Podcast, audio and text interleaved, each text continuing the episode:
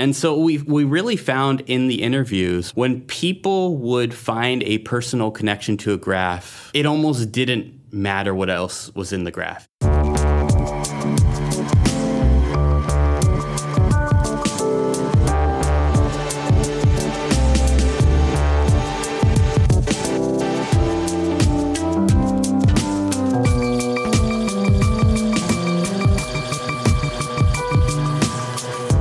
Hi everyone, welcome to a new episode of Data Stories. My name is Enrico Bertini and I am a professor at New York University where I teach and do research in data visualization. That's right, and I'm Moritz Stefaner and I'm an independent designer of data visualizations. And I work as a self employed truth and beauty operator out of my office here in the countryside in the north of Germany. Yes, and on this podcast, we talk about data visualization, analysis, and more generally, the role data plays in our lives. And usually we do that together with a guest we invite on the show. Who we will bring on in a second. But before we start, just a quick note our podcast is listener supported. That means there's no ads. And that also means if you do enjoy the show, please consider supporting us and you can do that either with recurring payments on patreon.com slash data stories or you can also send us a one-time donation. That's great too.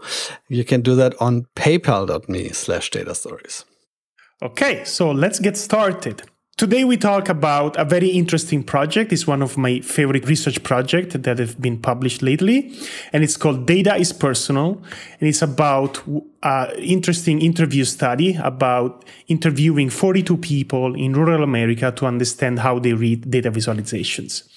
And to talk about that, we have on the show Evan Peck. Hey Evan, welcome on the show.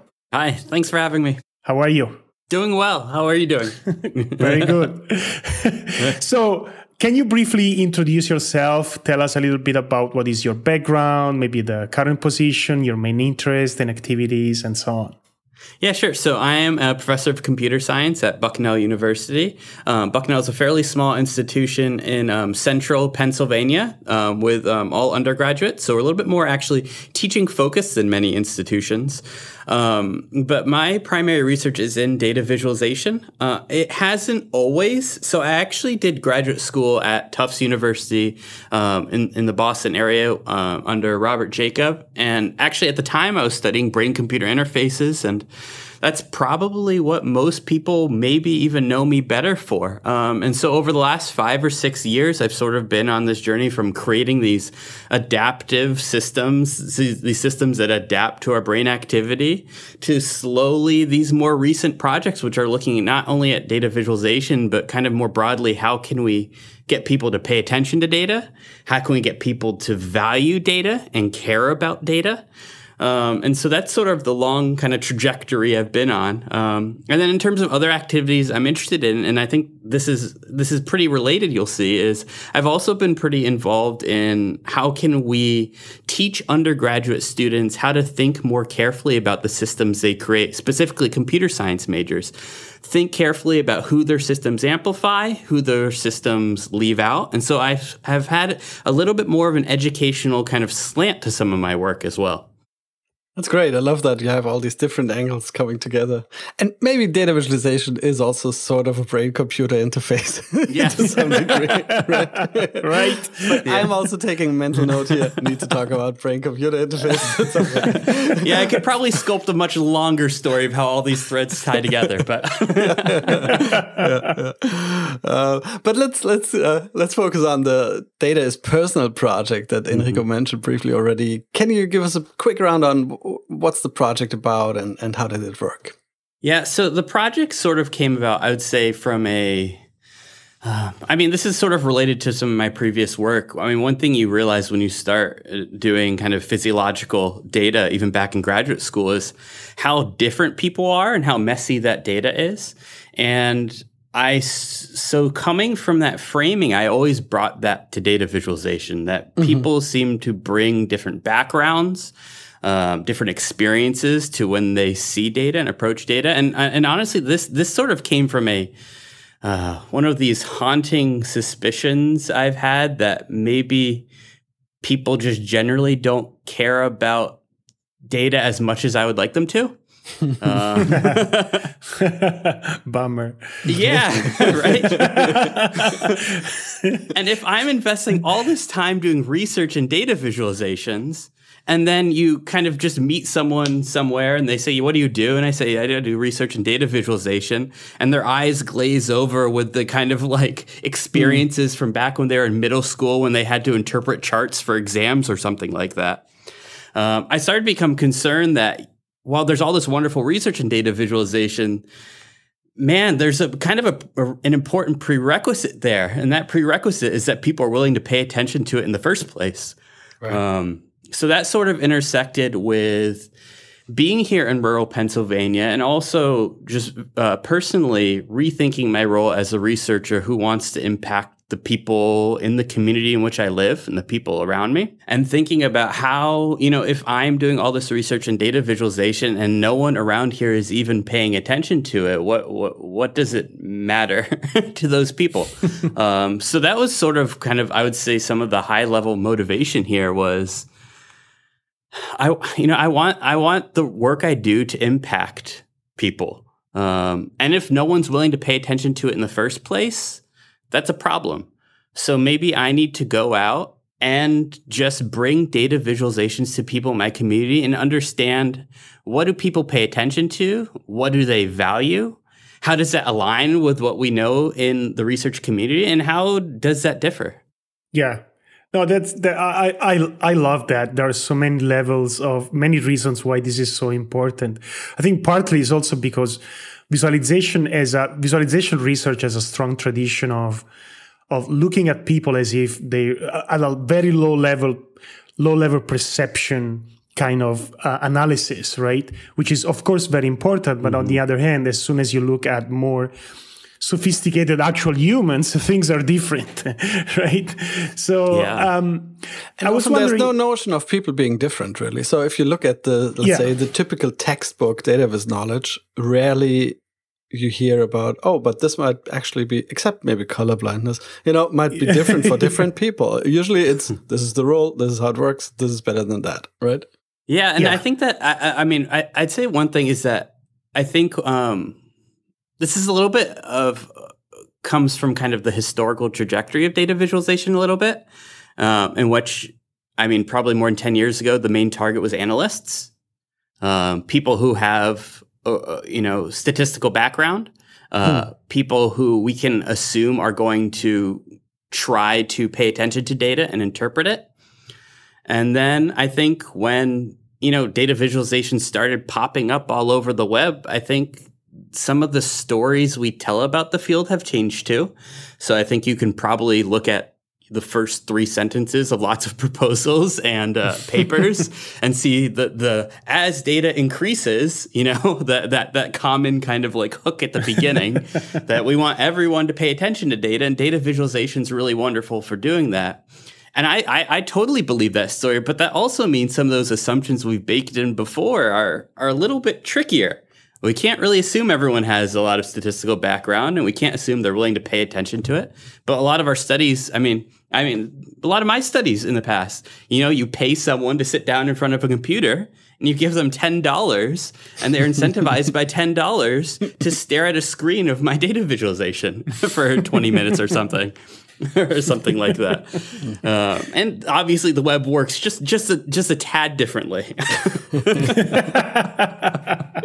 I wish I yeah. could get ten dollars just for looking at the database. yes. So, Evan, maybe we could. Uh, can you can you describe the study in a bit more details? What what what did you guys actually do there?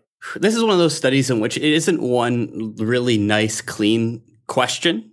Um, yeah. So it's a little bit different from a lot of behavioral studies in which you really try to control a lot of factors. This was sort of uh, what's going on here question. um, so what we did is we we uh, picked out ten data visualizations. Um, from across the web, and they varied, and we had maps and bar graphs and line charts and infographics. So we tried to vary kind of what kind of visualizations. We varied their styles.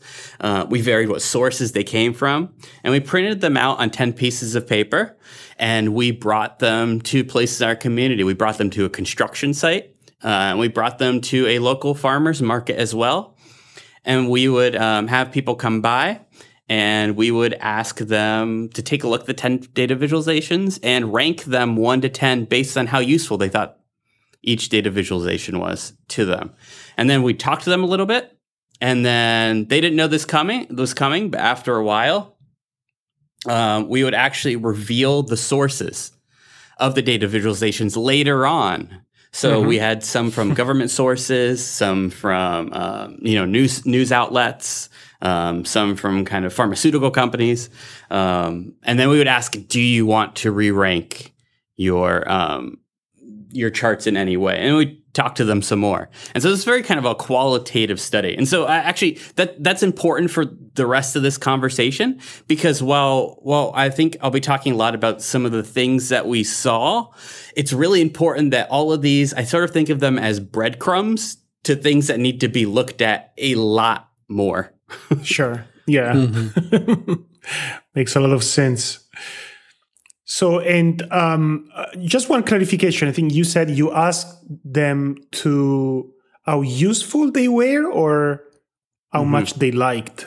Was that exactly what it, you asked them? Or yeah, yeah, it was useful, and we okay, did a lot. Yeah. yeah. we did a lot of pilots with this. Um, okay, and and that's that's another thing to be aware of, right? When you're when you're thinking about this, however you frame this question is probably going to change how people yeah. respond.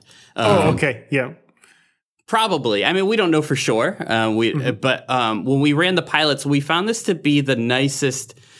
Uh, we found useful to be kind of the right amount of ambiguous enough that people kind of were applying their own sense of values, um, while still giving them a little bit of guidance on the task. I see. Mm-hmm. So, and um, so maybe we should start talking about what you found there, right? I think that you, you, have a long list of, of very interesting findings.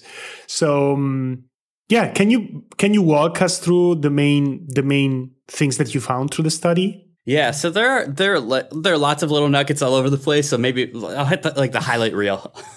um, so the, the big one and the and the piece that we really lead off the paper with with the title is is the fact that data is personal. Um, so what happens is when you when you look at how people rank these ten charts from the beginning without knowing any source information, um, we, we we did these like histograms. We actually tried to do some statistical analysis of it. We did this plot with like confidence intervals.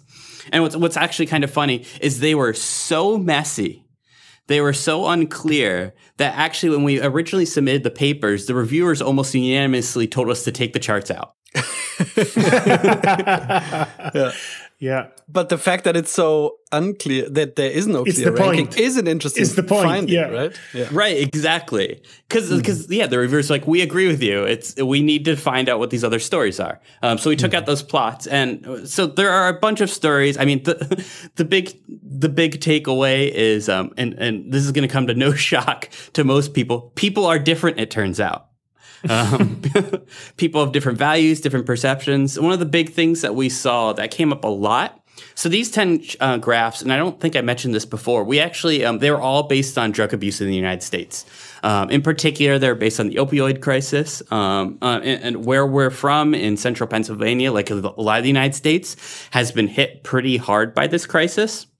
Mm-hmm. Um, opioid abuse is fairly rampant. So we had something like a third of our participants um, told us they had ha- been personally impacted to a, a, a high degree oh, by wow. drug abuse in their own life. Mm. Um, or or in people that they love or care for, and so we we really found in the interviews where when people would find a personal connection to a graph, it almost didn't matter what else was in the graph. It did, almost didn't matter the data. It almost didn't matter the colors, whether it was a bar graph or an infographic. Um, those were the things that mattered to people. We had we had someone telling us that the most important person in their life uh, was an alcoholic, and so that person ranked highly the graphs that referred to alcohol. Mm-hmm. Um, and this is, in some sense, not, I guess, not surprising, but at the same time, it's something that I just rarely think about when I design a data visualization. Um, and it's also something that's almost it's so hard to account for you know, these mm-hmm. personal mm-hmm. stories. And what kind of blew our mind was how often these came up. Because you have to remember, these are people, I mean, they're meeting us for the first time. Right? We've met, we've known these people for three minutes, five minutes, and people were telling us about, um, yeah, um, alcohol uh, alcohol abuse issues. They were talking to us about drug abuse with people they've cared about. We had a couple people tell us about friends they had lost to opioids. Um, and so one thing that kind of struck us later on, we were looking at and counting the number of people who referred to these personal situations. Because we had no questions in our interview protocol that specifically poked at this, it made us wonder how many other people had similar stories and just didn't voice it to the researcher they met three minutes ago.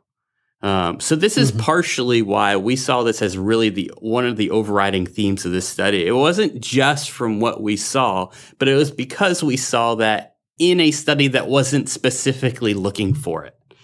Um, mm-hmm. So I think there was a lot of unseen data there too.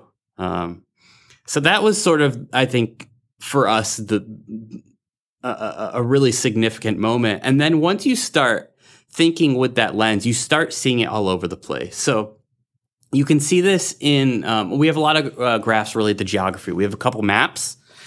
Um, and actually, originally, I thought the maps were going to be really clear winners. It's the United States, a map of the United States. It's a familiar entity. The maps are beautiful. They're these beautiful heat maps.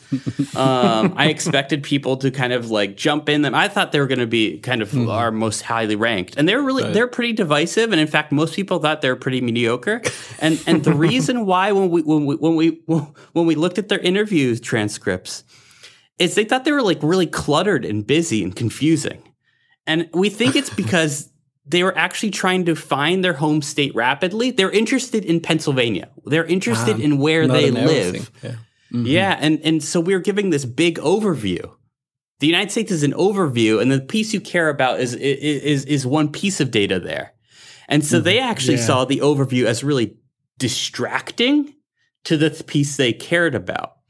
Uh, and this was also yeah. really interesting to me because I mean, we, I mean, I, how many data visualizations have I designed where you start with the overview and then let people dig into the details afterwards, right? This is just kind of like our common, you know, this is our common kind of framing for a lot of our design. And I think maybe what this suggests, something that we should dig into more, if you have a personal detail, if you have some sort of personal framing, um, that might be more important to lead off a chart with.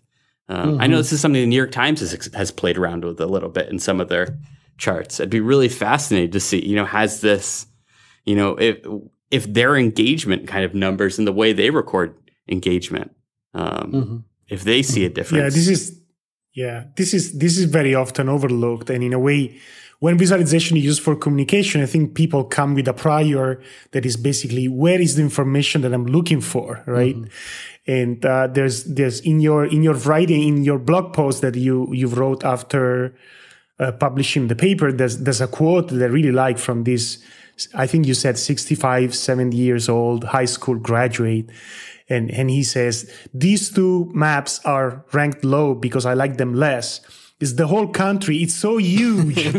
you naturally you naturally look at your state. It's too busy. I'm not thrilled with those. Yeah, yeah, yeah. I really like that. Yeah, that, and I think that's a great yeah. observation that having an overview is not for everybody the, the primary task and it yeah we, we seem to take it as a given all the time right yeah i, I did something similar in a, in a project for the OECD sort of a regional version of the Better Life Index. And there we also identified that, oh, everybody will want to look up their own region. So what we did is detect yeah. where the user came from in the browser through the IP and then present that region and then give the option to go further up, but start at the lowest level. And so, and that was very successful, I think. Yeah.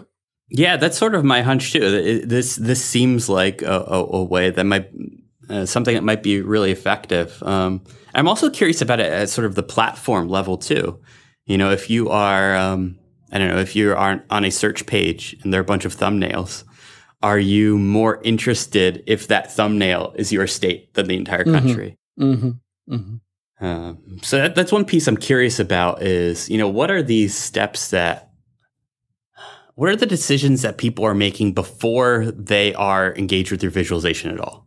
Mm-hmm. You know, what mm-hmm. are the the barriers or what are the the paths that we're creating um, Yeah. that And either the encourage and people the towards them or framing, as you said before, Yeah. and you, you mentioned this point with the geographic reference, and and you have this great example with two line charts that show very similar information, but one has America in the title, so some people jumped at it in terms of oh that is more relevant to me uh, being in america right and so these are just very little like small framing tricks that establish that connection basically Yeah, that one was really interesting because both those line, they're both the data was about America.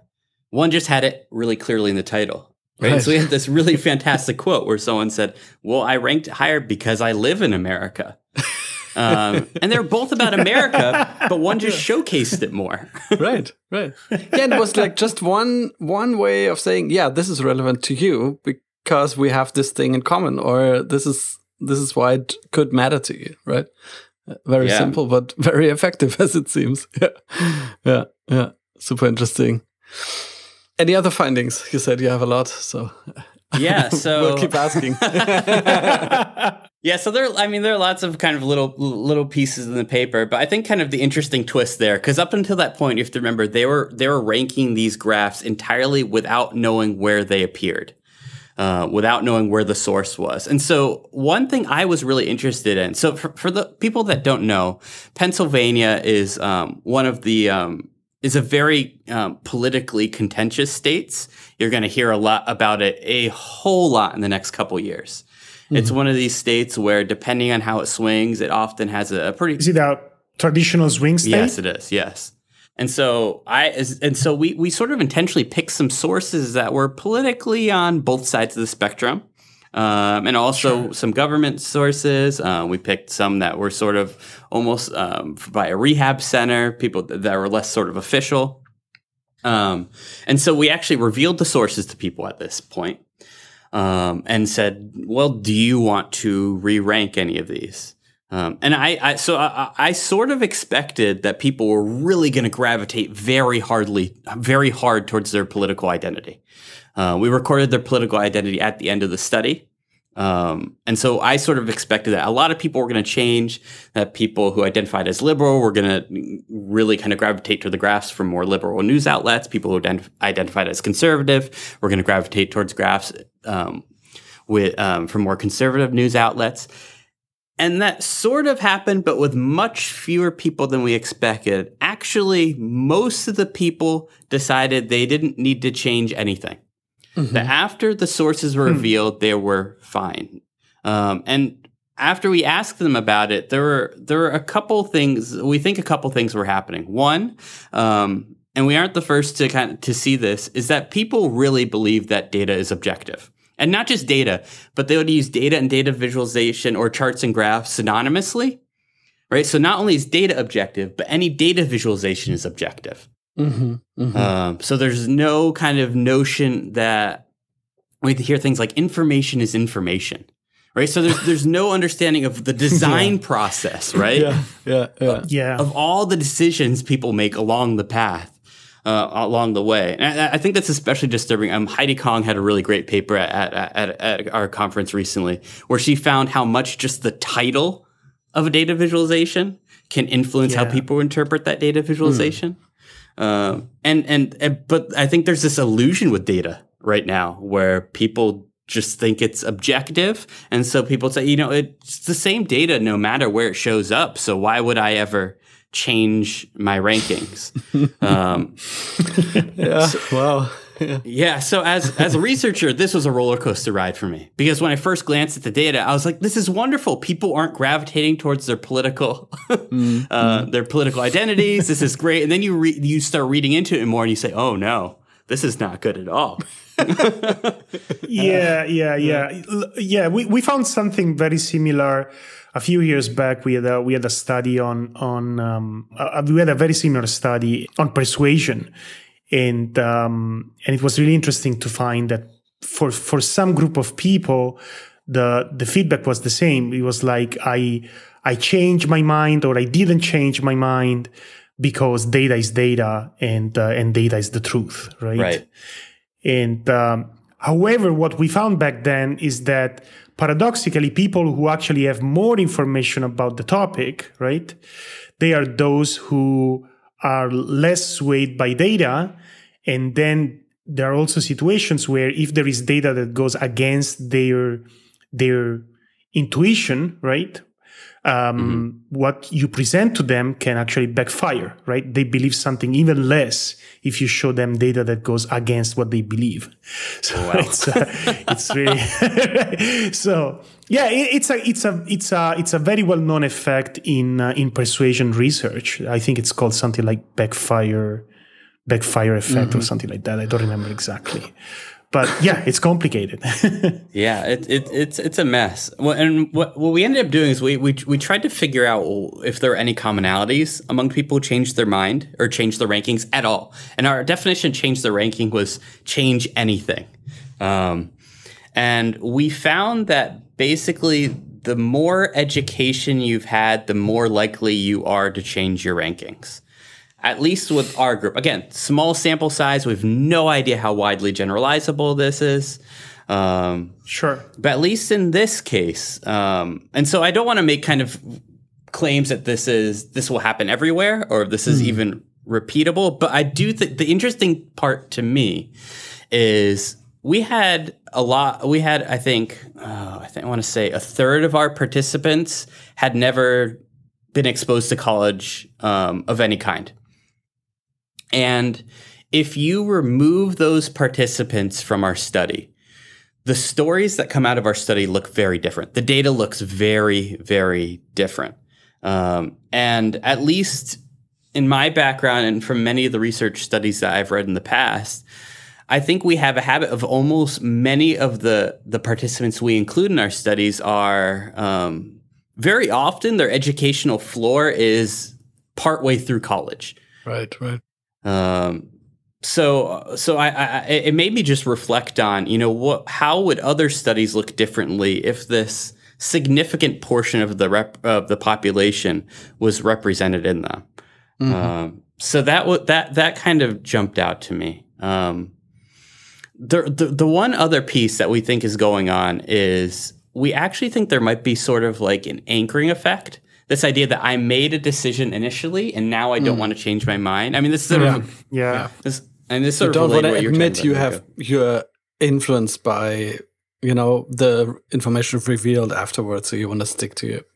Yeah, I sort of suspect. I you know I, I you know I, would love to go back and do this study starting out with the sources. Mm-hmm and see how different those you know those same right. people would have ranked things. I, sure, I suspect yeah. it's pretty different. I mean, we even had a couple people who tell us flat out, you know, why didn't you change your mind? They'd say, well, once I make a decision, I don't change my mind. Yeah. It's like, um, yeah. But can I ask something? So, as a designer, so the design did not have any effect, or at least people did not explicitly refer to the design when reflecting on their choices, or like or the chart type? Because up to now, you just mentioned basically the topic and the wording, yeah. you know, like not the actual like what you would consider core of our practice.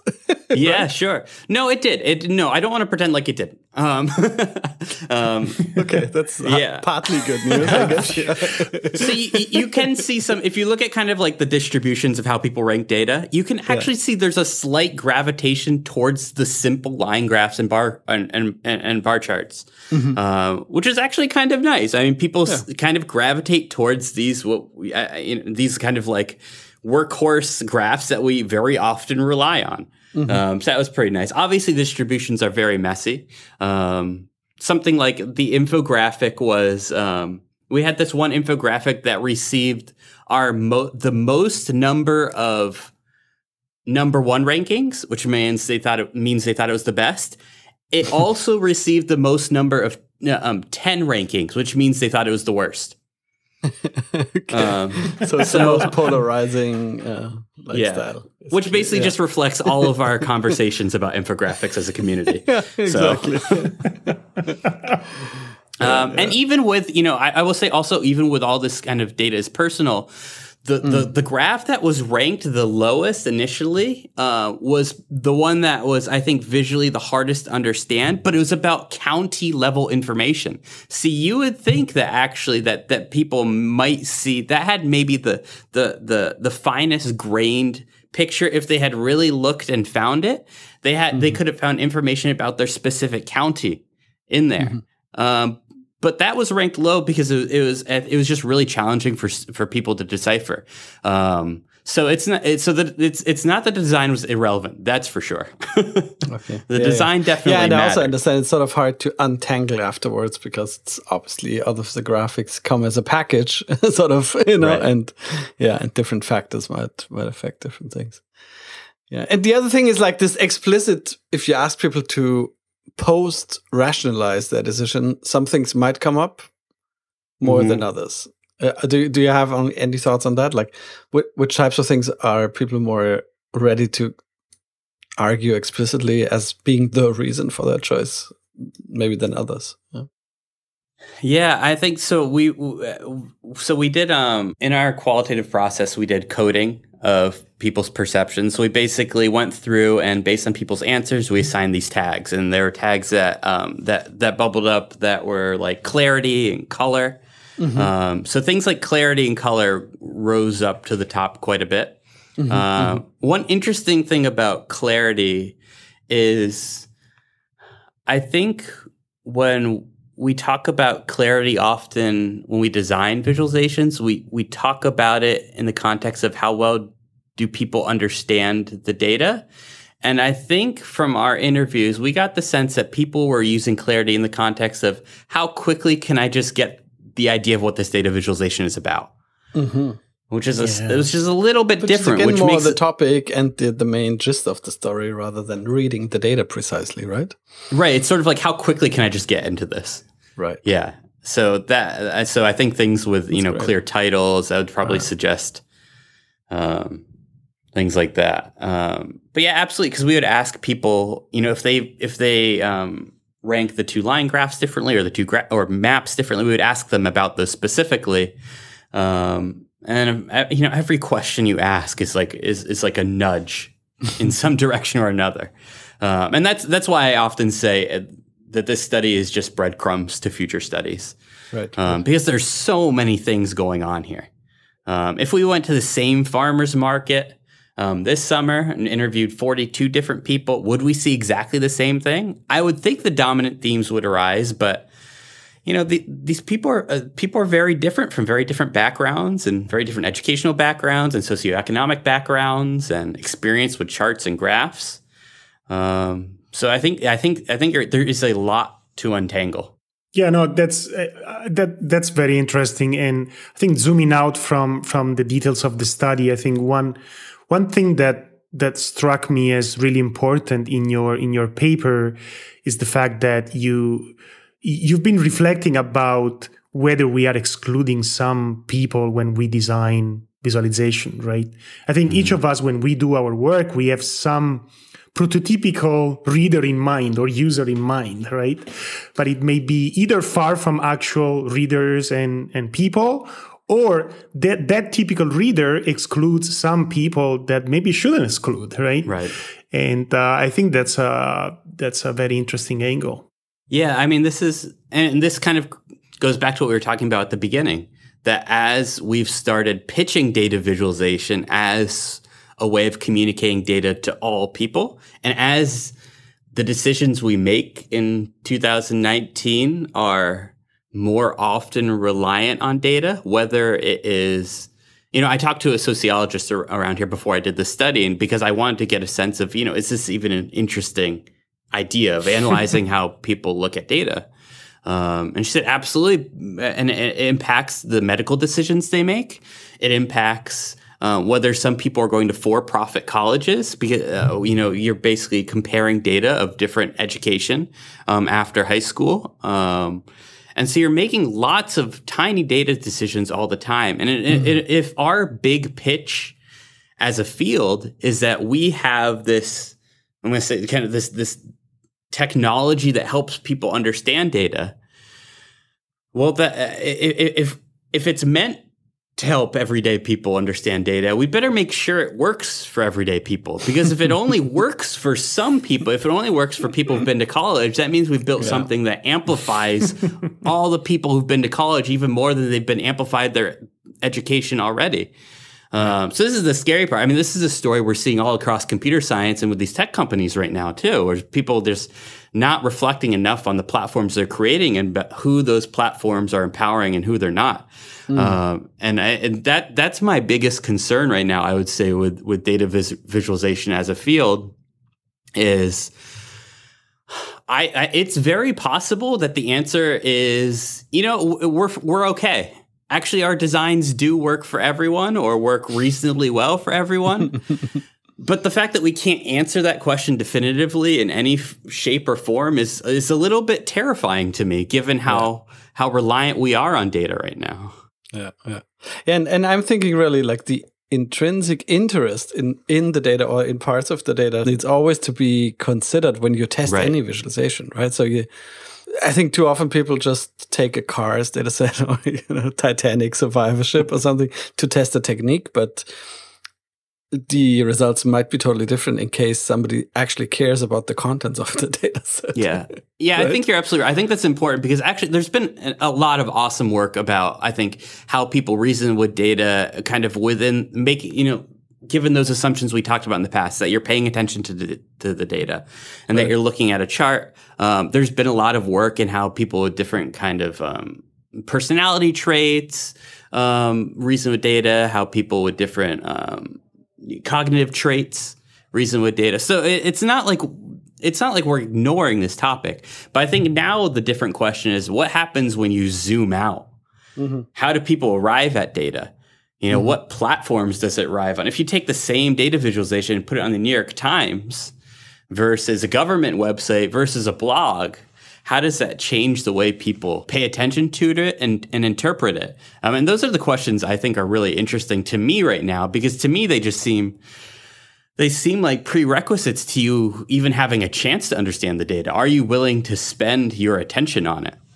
Um, and that that still seems like an unknown yeah, I think you you yeah you opened a Pandora's box here, and there are so many possible follow up uh, questions and and studies, and uh, it's super interesting. I, I really really love this um, this research. Con- congratulations. Um, I think maybe we should conclude by.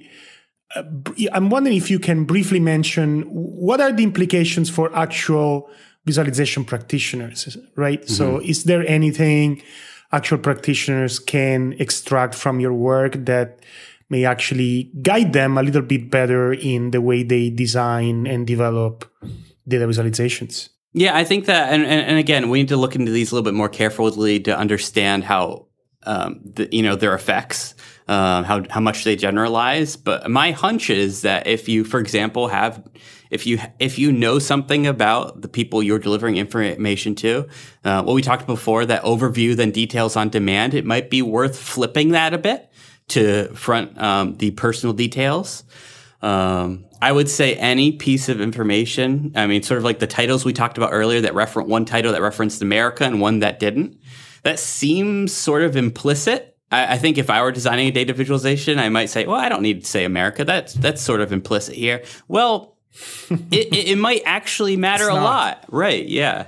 Uh, it might not be so obvious. Um, and um, so I think those are the, the, I think the clearest implications from our study. Uh, the, the one other piece I'd say, and this is a little bit, I'd say, this isn't something we researched directly in the study. Um, um, but this is something I've been talking to people about who are interested in, in who who teach data visualization is just using a, a process that actually engages the the people you are working to design the data visualization for. Um, I think that we we run a lot of data visualization training courses that sort of rely so heavily on design principles and not on design process. Um, and um, and actually, I think this is much probably much worse in academia than um, in practice.